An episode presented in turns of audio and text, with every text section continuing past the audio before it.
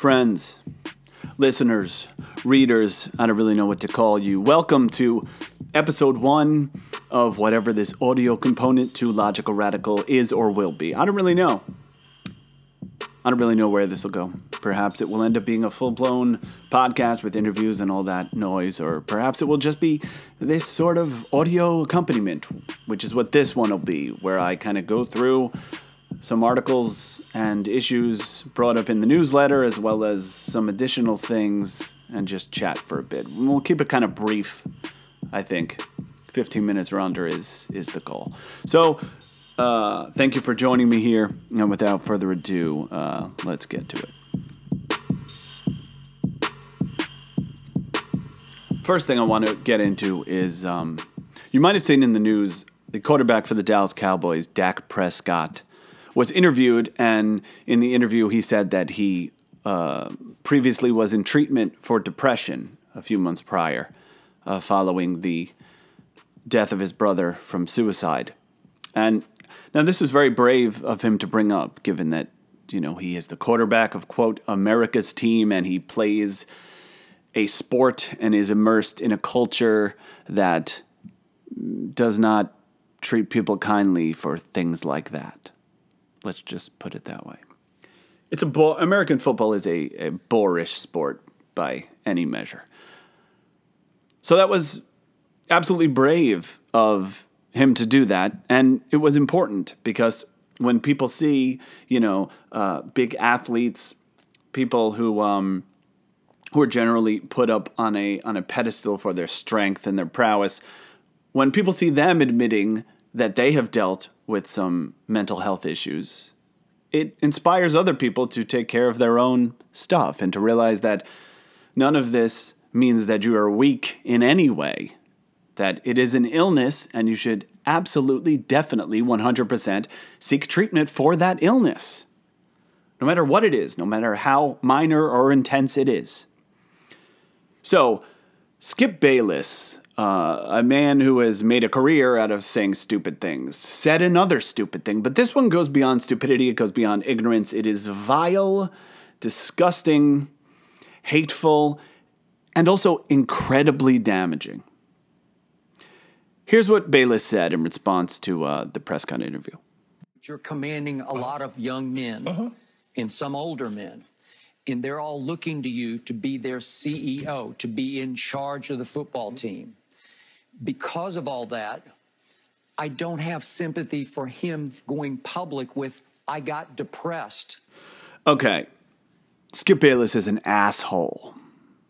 But we've always known he's an asshole. But this is a particularly horrific thing to say. Also, the the way his his intonation as if depression is nothing uh, that he he got depressed like oh poor baby he got depressed i mean what a piece of shit this guy is what a piece of shit and it actually it um it gets a bit worse from there he's the quarterback of america's team and you know and i know this sport that you play, it is dog eat dog. Mm-hmm. It is no compassion, no quarter given on the football field. If, if you reveal publicly any little weakness, okay, it can affect. I can't hear this guy talk anymore. Suffering from clinical depression is not weakness. This is this type of talk is exactly what feeds in and what has built the stigma against mental health care in this country and around the world. It's not weakness. Obtaining treatment when you are dealing with a mental health issue is, if anything, brave and certainly necessary. Now, I know that for people who have not experienced mental health issues, it can be more difficult to empathize with what someone is going through because it's different than a physical malady. You do not see it, you just kind of see the result of it. And Skip Bayless feeding into this narrative that seeking mental health treatment is weakness, it will lead to people dying. Because what he is doing here is he is saying that this is the quarterback of America's team. He cannot do this because he will be seen as being weak. He's only seen as being weak by people like you, Skip. And if you're saying like, oh, people are gonna, other p- players are gonna yell things at him on the field, I think he'll be all right. He deals with all sorts of shit like that all the time. This is why people suffer in silence. This is why, and the fact that he said this on World Suicide Prevention Day, as the world is on the precipice of a mental health crisis, just makes this all the more just completely, it's beyond tone deaf. I really don't know how to describe it. I can't really spend any more time talking about this man. And I'm not one that generally calls for someone to be canceled. But uh, if he doesn't come out and not only apologize, but really show that he's learned uh, how damaging a statement like this can be, if he doesn't do that, he should absolutely be fired and no one should ever pay him to talk about anything ever again. Period.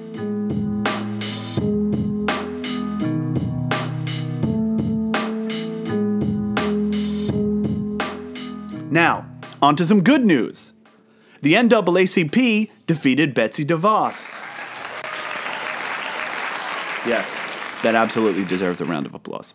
So, uh, Betsy DeVos, the Secretary of Education, the member of the billionaire right wing Christian fundamentalist DeVos family, uh, her brother is Erik Prince. He is a mercenary um, who was responsible for the Nisour Square massacre.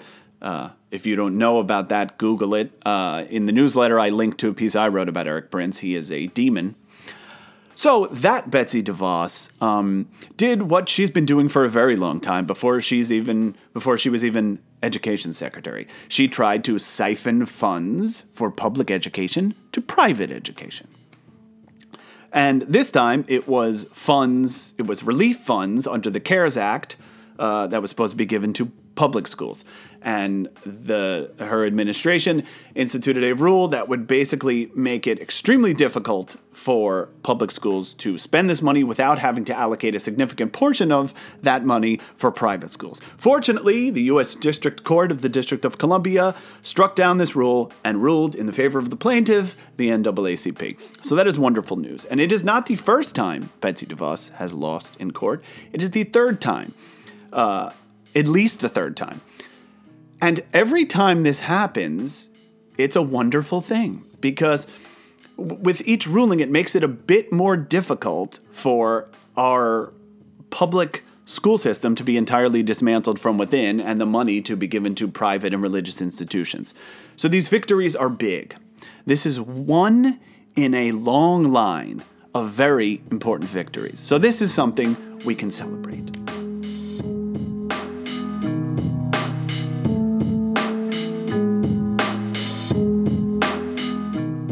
Now, Onto uh, another legal challenge. Trump is trying to scale back the Fair Housing Act. Now, for those who aren't um, well versed in housing in America, uh, it has never been equal. That's like the the kindest framing of it I could possibly do. Uh, it's nowhere near equal from the birth of the suburbs to redlining to loan discrimination. It's it's just not even close. Uh, but the Fair Housing Act although it did not go nearly far enough, it did something and it had been strengthened. The Obama administration uh, implemented a rule in 2015 that uh, required local governments to report on segregation, desegregation, and poverty, and report that to the federal government in hopes that, you know, maybe eventually we would actually institute uh, programs that could actually desegregate this country and alleviate some poverty. That is the rule that the Trump administration is trying to delete. Fortunately, the ACLU has issued a challenge. So let's hope they also win in court. So, with that, I would just say if you have a few extra bucks laying around, maybe toss a few to the ACLU. If there's a rally near you on this subject or any other subject, get out in the streets, make some noise.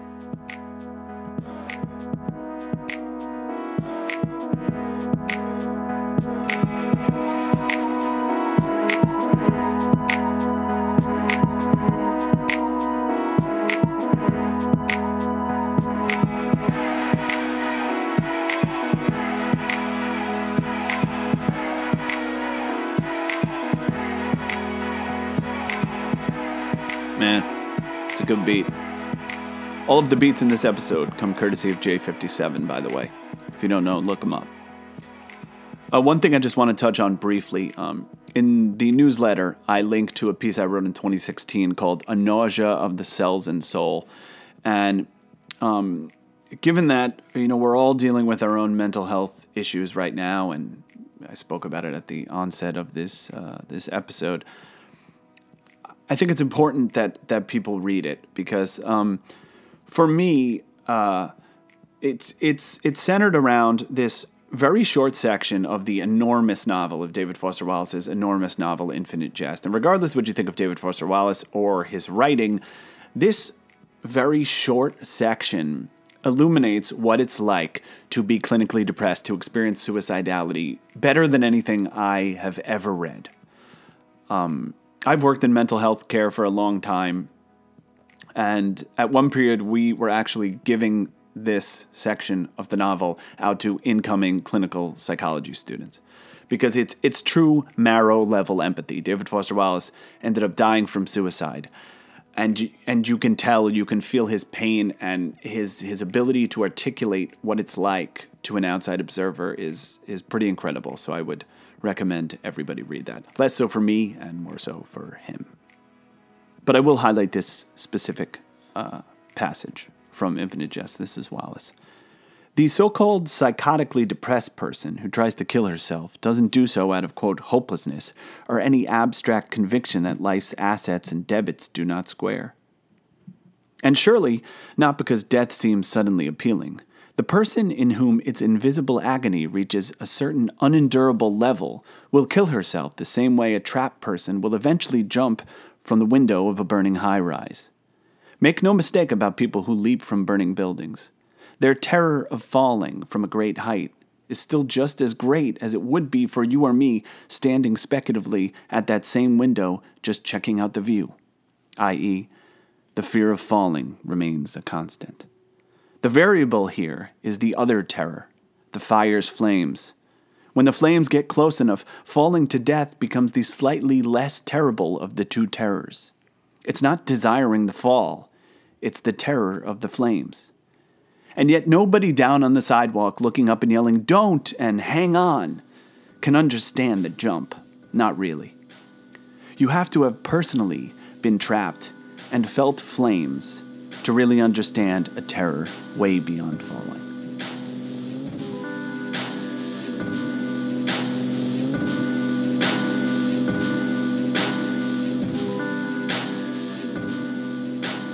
This is going to be over 15 minutes, it turns out. My goal at the beginning, I did not hit it, but big surprise, everything that I do is too long. Anyway, I, I just want to reiterate something because the kind of the theme of this episode was mental health, mental health treatment, mental health care. If you're struggling in any way, please talk to someone. Please reach out. Please seek treatment in any way you can. Do not suffer in silence. Do not. Things will only get worse. Seeking treatment is not weakness, it is brave and necessary, so please do it. You can even reach out to me. You can DM me on Instagram if you're trying to find uh, a, a, clinic or, or any sort of mental health treatment. I've worked in mental health for a long time. I know a lot of places in New York, but I could probably help you wherever you live. So do that. Reach out to your friends and family, please. Do not suffer in silence. Lastly, uh, so we're gonna end this whole thing with the audio from a video piece I did with my producers and editors Aaron Vasquez and Brian Scene Mark. It is a piece on how we should remove all slave owners from our currency because really we should. They should have really never been on there, especially Andrew Jackson. That guy is a full blown piece of shit. Genocidal maniac. But the others aren't, you know, aren't that great either. That great. They're pretty horrible. Anyway, we should remove them all from our currency. Uh, so listen to that, and I thank you all so much for listening to my meandering bullshit. Uh, and I hope you join me here next week for whatever that'll be. It'll be a fun journey, you know? It's like we're all on a road trip together, but we don't even know where we're going. We're just heading west. And uh, we'll see what happens.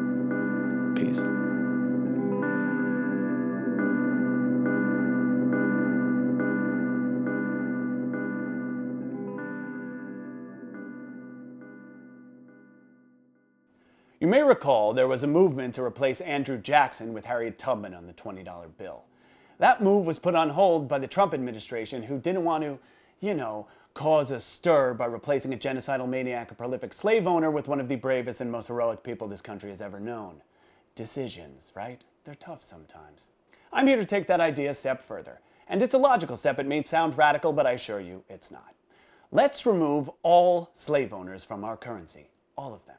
Some people may think a move like this is rather trivial in the grand scheme of things, and I get that. It's certainly not nearly as important as dismantling the white supremacist power structures that run things, but it's a gesture that shows that we no longer want to honor anyone who participated in chattel slavery. But that was a long time ago. Things were different. Yeah, I know, things were different. So why are these people still on our money?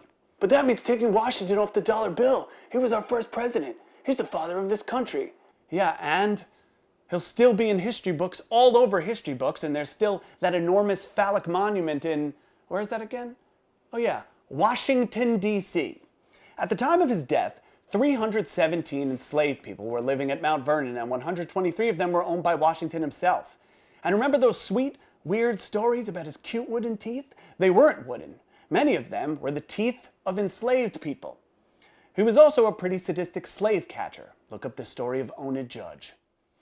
Why should black people be subjected to looking at a slave owner's face when they use their money to participate in a society that has a long, sordid history of devaluing their existence? Isn't this really like the least we can do? Let's move on to another founding father, Thomas Jefferson. You wouldn't dare remove the father of the Declaration of Independence, the apostle of the Constitution. Oh, I would. You see, the man who declared that all men are created equal didn't really believe that, it seems. Though he railed against slavery, Jefferson owned more than 600 enslaved people in his life. 600. Then there's Sally Hemings, an enslaved woman Jefferson raped when she was a teenager and subsequently had six children with. Jefferson is only on the $2 bill and the nickel, but surely we could find someone more deserving. Let's go back to Andrew Jackson real quick, and I can expound a bit on my genocidal maniac label. Uh, he was a genocidal maniac. Ever hear of the Trail of Tears, the Indian Removal Act? Yeah, that was him. He was nicknamed Indian Killer, and he liked it.